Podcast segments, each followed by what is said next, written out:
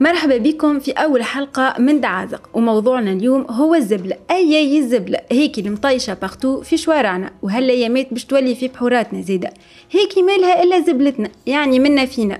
مش في بلاصتها صحيح وهذا موضوع وحده لازم نحلو عليه الكتاب نهار. أما الزبلة اللي باش نحكي لكم عليها في حلقتنا اليوم هي زبلة البراني. إي نعم. الزبلة اللي خليتنا إحنا وبلغاريا نشتركوا في حاجة. خاطر قضية النفايات اللي أكيد كلكم سمعتوا بها صارت قبل عندهم عام 2016 أما المافيا الإيطالية ما تعلموش الدرس رغم أنهم اتكشفوا وقتها. صحيح ما عشناش أجواء Gomorra ال série اللي تحكي على المافيا الإيطالية. أما بلادنا في العامين اللي فاتوا كان ممكن إنها تتحول لمصب زبلة للبلدان الغنية كيما برشا بلدان فقيرة.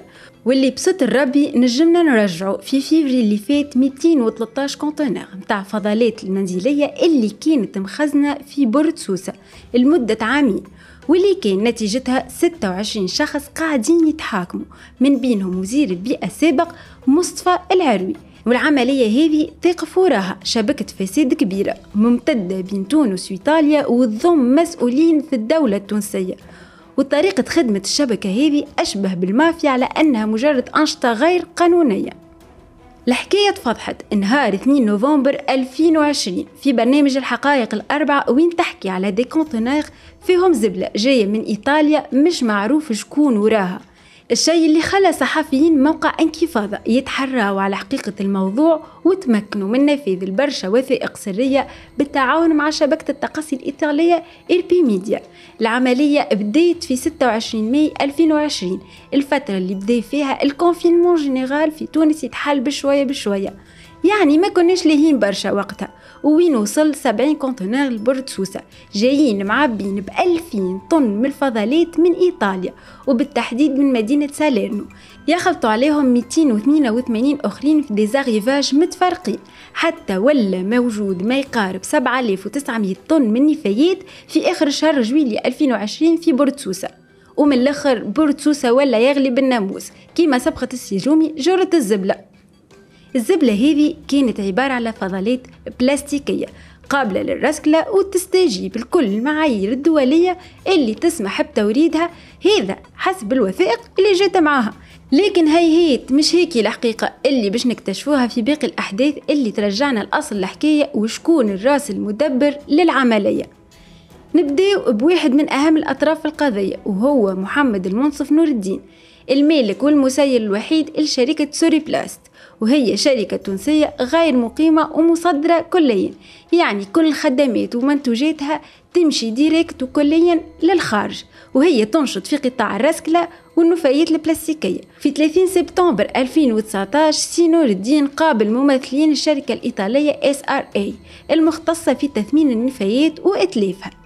اللقاء صار في مقر الشركة الموجود في منطقة بولا الإيطالية القريبة من مدينة ساليرنو وين عقدوا صفقة بشأن استعادة النفايات المنزلية وتثمينها. الصفقة تظهر عادية في الأول بما أن إيطاليا الغارقة تحت جبال من النفايات الحضارية متعودة تقوم بمثل معالجات هذه للنفايات. في البلدان الأخرى لأنه تكلفتها تطلع لها أرخص ببرشا. العقد يقول أن الشركة التونسية تاخذ 52 يورو على كل طن من نفايات تبعث لتونس يضاف ليه 85 يورو للطن المعالج. وهذا يعتبر سعر مغري برشا برشا بالنسبة لشركة SRA حسب مختص في ميدان النفايات. وباطلاع انكفاض على التحويلات البنكية اللي تلقاتها سوري بلاست اتضح إنها تلقات حتى التو ما يقلش عن 230 ألف يورو من شركة SRA وهذا اللي معلن عنه. فما بالك باللي تعدى من غادي لغادي. والتنفيذ بدا في 22 ماي وين خرجت أول شحنة متاع نفايات من مدينة ساليرنو ووصلت لسوسة بعد أربع أيام وزادت تبقات واحلة في البورت مدة ثلاثة جمعات كاملين. حتى طلعت الريحة منها ووقتها تمت معاينتها من طرف الملازم بالديوان المكلف بملف سوري بلاست في مستودعات التخزين. يا أخي ما طلعتش لي ديشي اون بلاستيك. آه ما تبش وكلاس الطليان وبرشا أنواع متاع فضلات أخرى. هي السبب في الريحة الخايبة. ويكتشف إنه الفضلات هذه في الحقيقة هي فضلات منزلية غير قابلة للرسكله شنو تعمل في بلادنا؟ الله أعلم. الغيبونس أكيد عند سي منصف وشركائه. وهوني الريحة بدأت تفوح أكثر.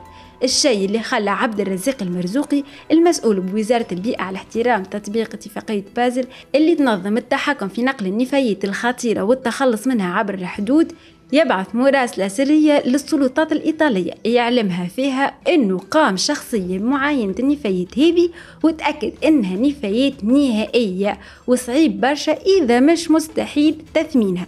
والحل الوحيد لمعالجتها هو حرقها لكن تونس ما عندهاش محرقة. وهوني بطبيعة ماناش نحكيو على التوانسة اللي يحرقوا في الزبلة وحدهم. اللي راهي إيطاليا كان سمعت بهم ما رجعتش زبلتها. والاكتشاف هذا هو اللي ظهر إنه عملية توريد النفايات اتدخلوا فيها برشا أطراف من تونس وإيطاليا واللي ما بيناتهم مسؤولين تونسيين واللي يزيدها زيد وسطاء إيطاليين عندهم أنشطة غير قانونية. غطاو وفبركوا حقيقة النفايات هذه ومآلها اللي كان يجم يعمل كارثة في بلادنا اللي تعيش ديجا أزمة كبيرة في التخلص من النفايات متاعها التفاصيل هذه الكل تسمعوها في البارتي الثانية من دعازق